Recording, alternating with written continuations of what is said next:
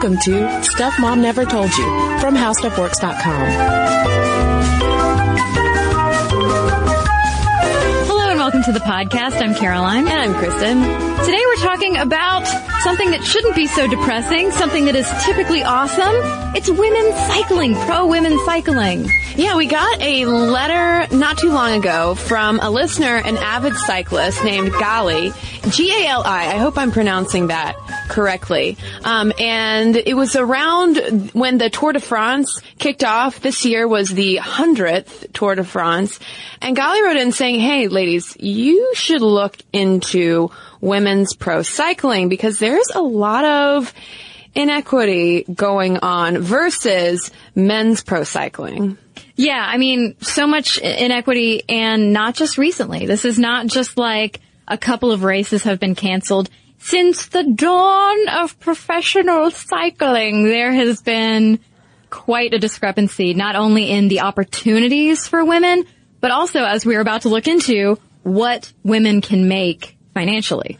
And to me, Caroline, part of why this research was so eye-opening is that up until this point, almost any time we've mentioned women and bicycles in the podcast, it's been very celebratory mm-hmm. because the the bicycle opened up this new form of transportation and sparked a, a, revolution in a way for women to shed their Victorian bustles and put on bloomers and pedal away from the home, etc.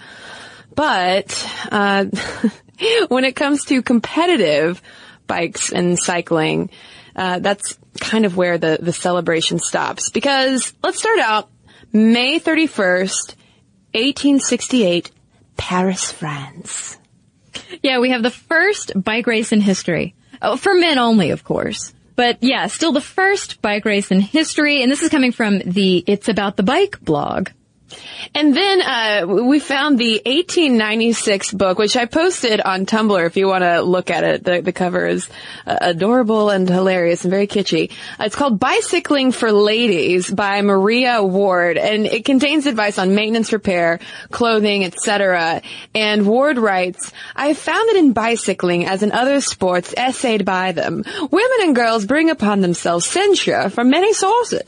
I've also found that the censure, though it almost invariably is deserved is called forth not so much by what they do as the way they do it. So mm. basically, uh, she, she was saying that women were attracting some negative attention by bicycling and, and the way that they cycle and how, how little has changed. Yeah, how dare they pedal so provocatively down the street in their big poofy pants? I mean, that's just titillating. Um, well, so move forward way forward to 1958, again in France, we have the first Union Cycliste International. That's not at all how that's pronounced, by the way. Uh, women's bike race. The first UCI men's race, however, was 58 years prior to that in 1900. Yeah, so it took uh, quite a while for women to even get their first UCI race. And the Union Cycliste International so we're, we're very American. Yeah, I, you know what? I minored in Spanish in college. Hey, I, I took three semesters of French. I just, uh, use it or lose it.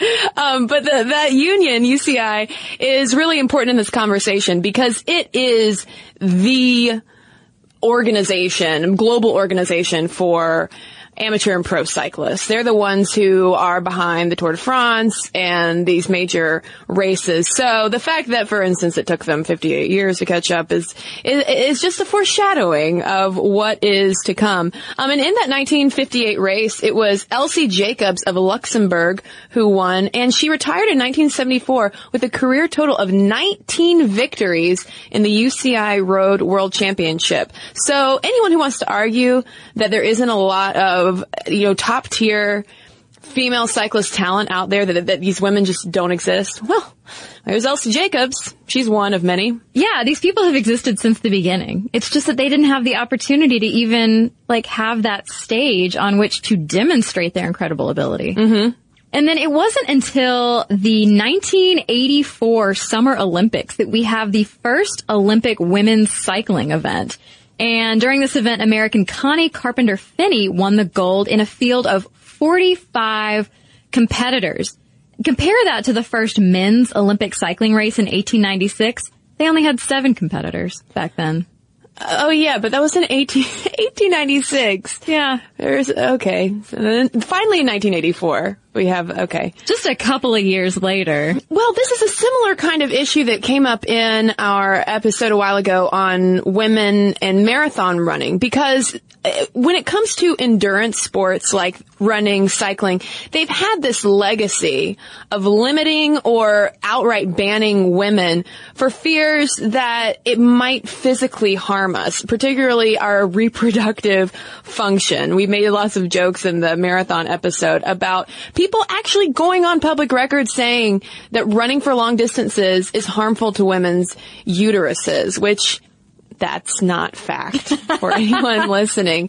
Um, but cycling lags even behind marathon running and the triathlon in which men and women compete on the same courses these days. Yeah, and so that's part of the argument now that, that we're dealing with as far as women's cycling goes, and, and particularly with the Tour de France, which we'll get into, as far as, you know, women should be able to participate in the same types of races, if not at the same time.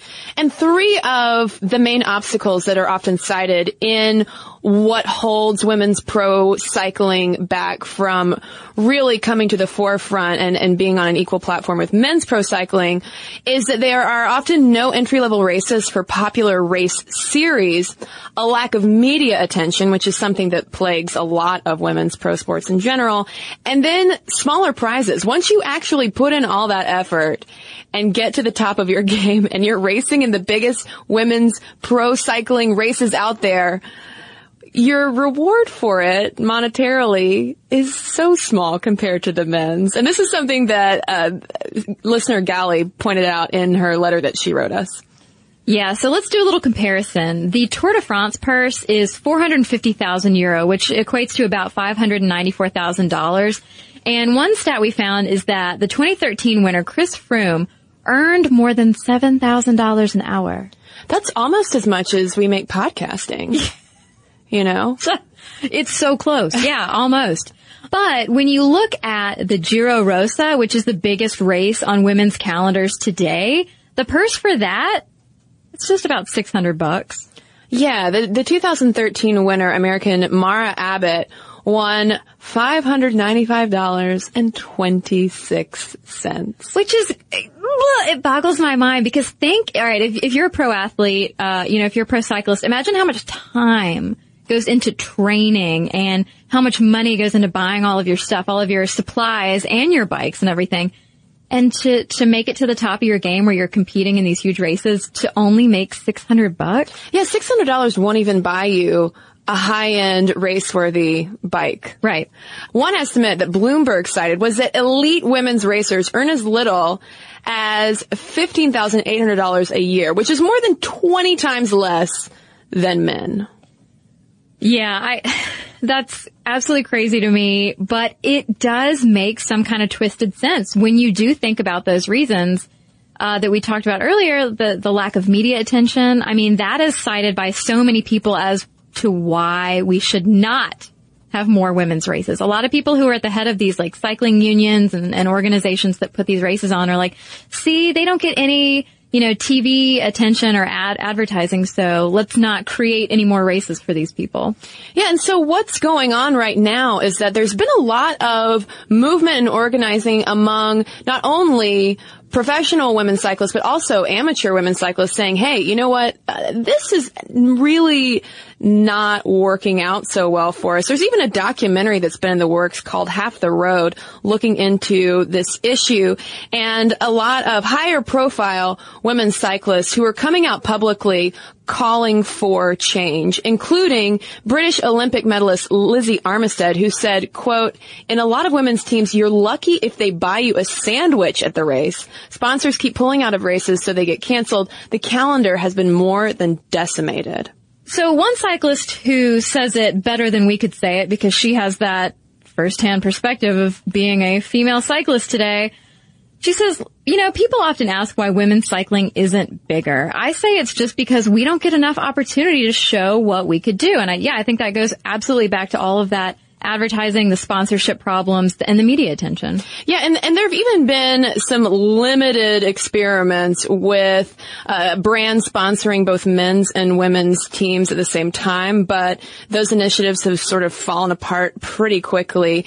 And following the 2013 Parx Casino Philly Cycling Classic, a group of pro women got together to form the Women's Cycling Association. They finally said, you know what? Enough's enough. We really need to take, uh, you know, this into our own hands and start organizing. And they compared it a lot to when Billie Jean King, the pro tennis player, organized the first women's tennis union to say, hey, we're playing tennis too at this top level. Let's start organizing and effectively really helped raise women's tennis to a level much more equal with men's tennis. Um, but but going back to cycling, the now Novartis rider Robin Farina, who was a founder of the Women's Cycling Association and a 2011 U.S. National Road Race champion, said. Why are we not treated with the same respect as the men's peloton, which is French for group of cyclists, which I learned. And she said, why are we paid only a quarter of the purse prize? Who's going to take the blame on these items? The UCI, USA Cycling, the races. No one's really going to take charge of this unless we do it ourselves. To which I say, don't mess with women's pro cyclers. No, their quads are probably incredible. Yeah, you could probably bounce quarters off of them. I know. I, I would love to have quads like that, which is why, unnecessary side note, I took my bike out for a ride several, several weeks ago and I was riding up and down the Beltline, which is a nice trail in Atlanta. And I, of course, me being me, like pinched some kind of tailbone nerve and like it hurt to sit for a month or three. Which is now why, you know, you might see me and Caroline out. I'm riding the bike and Caroline's in one of those little carts hooked up on the side. Wearing my little leather pilot helmet and goggles with a yes. little scarf. Yes.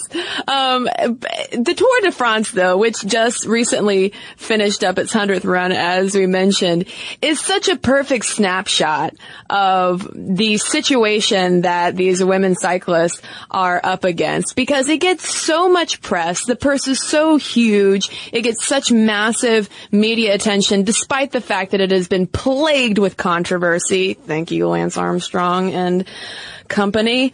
Um, but where are the women? Where are the women? Well, they used to be there. Um, we had the Tour de Feminine, although it would go by uh, different official names, which started in 1984 and then was canceled in 2009. And it faced a lot of issues, namely that it was sued by the Tour de France over its name. But other issues that it faced, uh, according to Cycling News, were unpaid prize money. So women not even getting that $600 prize. Um, excessively long transfers and stages, scheduling problems. Again, poor sponsorship. And then there were three entire years when it was disbanded. Nin- uh, those were 1990, 91, and 2004. And the Tour de Feminine in its overall run, you know, from 84 to 2009, uh, would go by different names and, and different courses. But the parallel race, something that was really comparable in length to the Tour de France, only ran from 1984 to 1989. And there are even rules sanctioned by the UCI saying that women's stages can't be as long as men's stages. Well, your uterus. I mean, what if it just like snaps and falls out? What if your boobs explode? Well, yes. And that just makes me think of that scene from Orange is the New Black. But moving on. Yeah, the first women's tour in 1984 was run in 18 stages over 1,080 kilometers or a quarter of the length of the men's race. And the winner was U.S. Marianne Martin, who received a thousand dollars. A thousand dollars. And Jean-Etienne Amaury, who's the chairman of uh, the Amaury Sport Organization, which is one of the organizers of the Tour de France, said that it just failed to garner a strong following or interest from television. Way to continue to blame TV interest. It's like the chicken and the egg, Mr. Amaury. You've got to get an egg first or something. I'm, I'm losing the metaphor. But Um, a lot of the media coverage that was there focused on whether women even had a place in competitive cycling.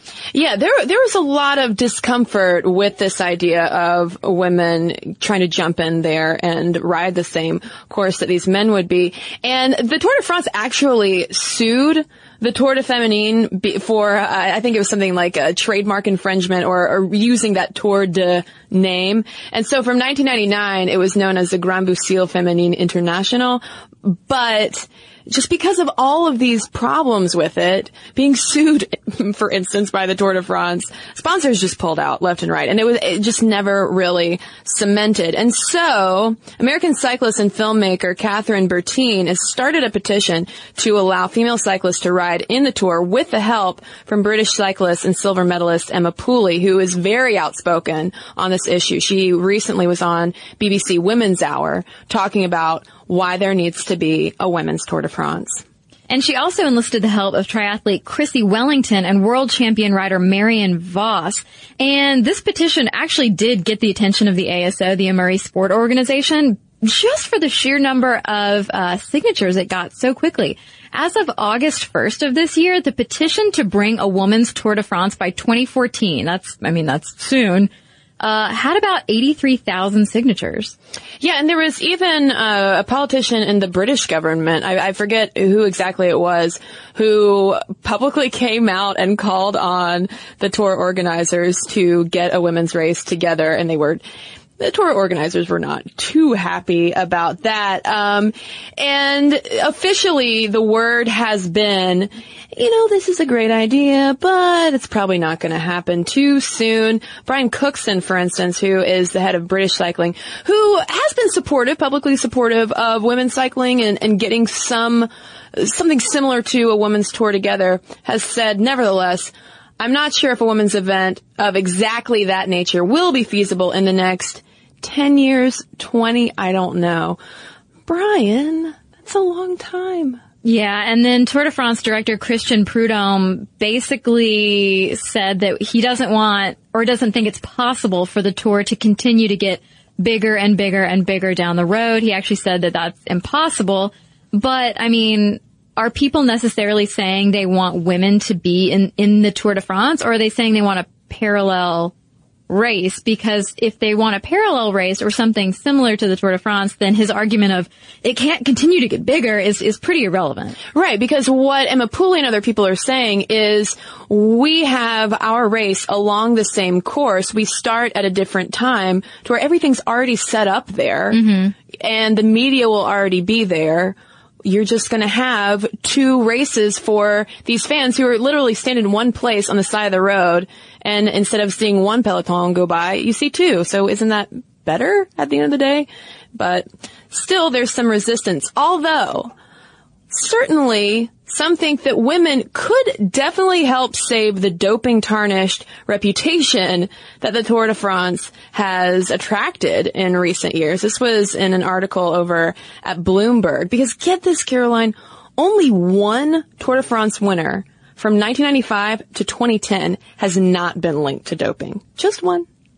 Just mm, one. That, uh, yeah, that is disappointing. um, yeah, cycling and baseball, man, so disappointing.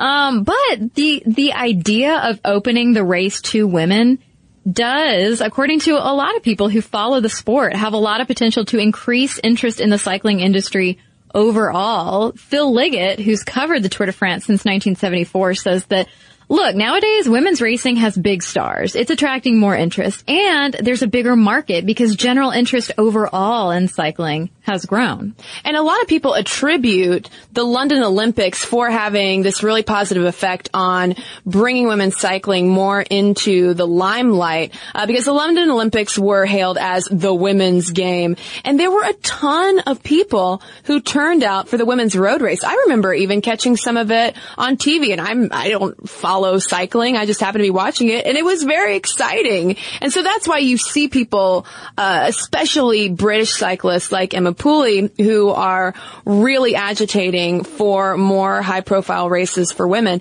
And there is a women's tour of Britain planned for 2014.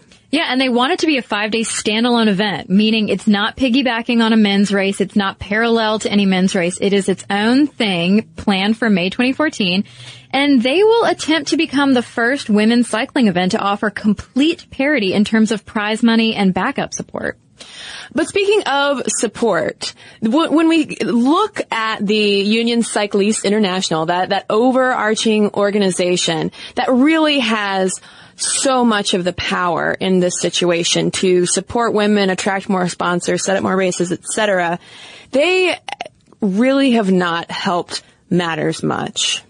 Yeah, 2008 Olympic gold medalist Nicole Cooke, who has won just about everything there is to win, including the Women's Tour de France twice, the Italian equivalent, the World Championship, and the Olympic gold. She had a lot of choice words for UCI when she retired. She basically said that her industry, women's cycling, had crumbled under UCI's watch and that the doping scandals had hurt women's racing a whole lot more than it had hurt men's racing. Yeah, she said, quote, the UCI has spent more time setting up the libel suits against Paul Kimmage and Floyd Landis when he said Lance Armstrong was using drugs. It spent all its time on that rather than developing women's cycling. And so then when sponsors dropped out because of doping, she says, it was the women who suffered the most. It hit us 10 times as hard because a little bit of money has so much impact impact on women's cycling, uh, which reminds me of uh, the New York Times article that we looked at covering this women's parallel race, where the the women were literally in it to maybe win a jersey and had all kind of shuttled, carpooled together to this race and everything, and uh, it was a pretty hard scrabble affair. And then in the end, it talks about Lance Armstrong who like threw a bike away or something because it lost a spoke. I don't know because they, they, there's so much so much cash in that corner. I mean, right. and I know Lance Armstrong, at least at that time, was an ex- uh, exception because he was at the top of the game, but still. Mm. Just being like, oh, I, I, lost, somebody stole a bike. I was just good. Um, Butler, bring me 12 more bikes. what was Sheryl Crow thinking? Yeah, but um, Cooke basically said that these dopers they they might think they're just out for themselves, but they're actually stealing others' livelihoods by having people lose interest in cycling or lose faith in cyclists in general. When those sponsors drop out, it's it's not just the people who took the drugs or did the doping who are affected. Right. Um, the UCI, we will say, has made a bit of a gesture. It has appointed a woman to each of its 18 committees hey, probably a, kind of a token position there. And it has initiated a project to develop women's cycling. So while there are clearly some smaller and even more symbolic steps that are being taken, there's still a lot more that the UCI can do. So I think it's time, Caroline, to hear from our listeners out there. I, do you think that anyone is listening to this right now on a bicycle? Ooh, I hope so. I hope we're not distracting you too much. Yeah. I hope we're giving you a lot of things to think about while cycling. That's right, but still keep an eye out for traffic. Right, and trees and cats and stuff. And roots.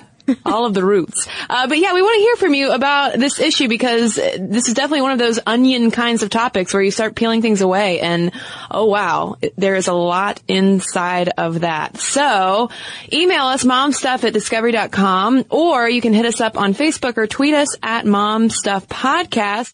And now back to our letters. Well, I've got one here from our Facebook page that Melissa wrote to about our engagement ring podcast because we had asked for uh, feedback specifically from gay couples on what are your engagement ring new traditions that you are making. And she says, while I am not personally in a same-sex relationship, I did want to let you ladies know what my uncle and his partner did because I think it is just too adorable for words. My uncles purchased matching Tiffany's gold bands and inside one ring is engraved the date of their first first date. And inside the other ring is engraved the date of the proposal, and they randomly grab one each morning. Luckily, she says they have the same size finger. It's impossibly sweet, and I actually let out a loud "aww" when I found out about it the first time. Despite not having a diamond, I think they got the romance nailed down. And I agree. That's really very sweet. That is very sweet. I, and hey, I'm always impressed when somebody remembers the date of their first date. Yeah. I don't know that I could remember that. Um, okay, well, so this one is from Mora. She wrote in about our Women in Archaeology episode that we did a while back, and I'm always excited to hear from people about this because, like I've said multiple times on the podcast, I am really into Indiana Jones and wanted to be an archaeologist. So anyway, uh, Mora says, I am actually an archaeology grad student and a woman. Recently in archaeology, there has been a shift to what is called post-processual archaeology. This type is more concerned with everyday people doing everyday activities. While ceremonial and religious sites are important, this newer focus in archaeology allows more for archaeologists to use a theoretical basis for their excavation. For example, I know quite a few feminist, Marxist, or critical race theory archaeologists. The questions for study become more concerned with the conditions of regular people than just the wealthy and noble. By continuing this work, women will not only contribute to the field, but society can learn more about the lives of women in past times, which will hopefully inform feminists today. So thank you, Mora. And thanks to everybody who's written in. Mom stuff at discovery.com is where you can send emails. You can also find us on Facebook and messages there or tweet us at Mom Stuff Podcast. And if you want to keep up with us during the week, you should head on over to stuffmomnevertoldyou.tumblr.com. And of course, you can watch us four times a week. We put out brand new videos on YouTube. So head on over to youtube.com slash stuff mom never told you. And don't forget to subscribe. For more on this and thousands of other topics, visit howstuffworks.com.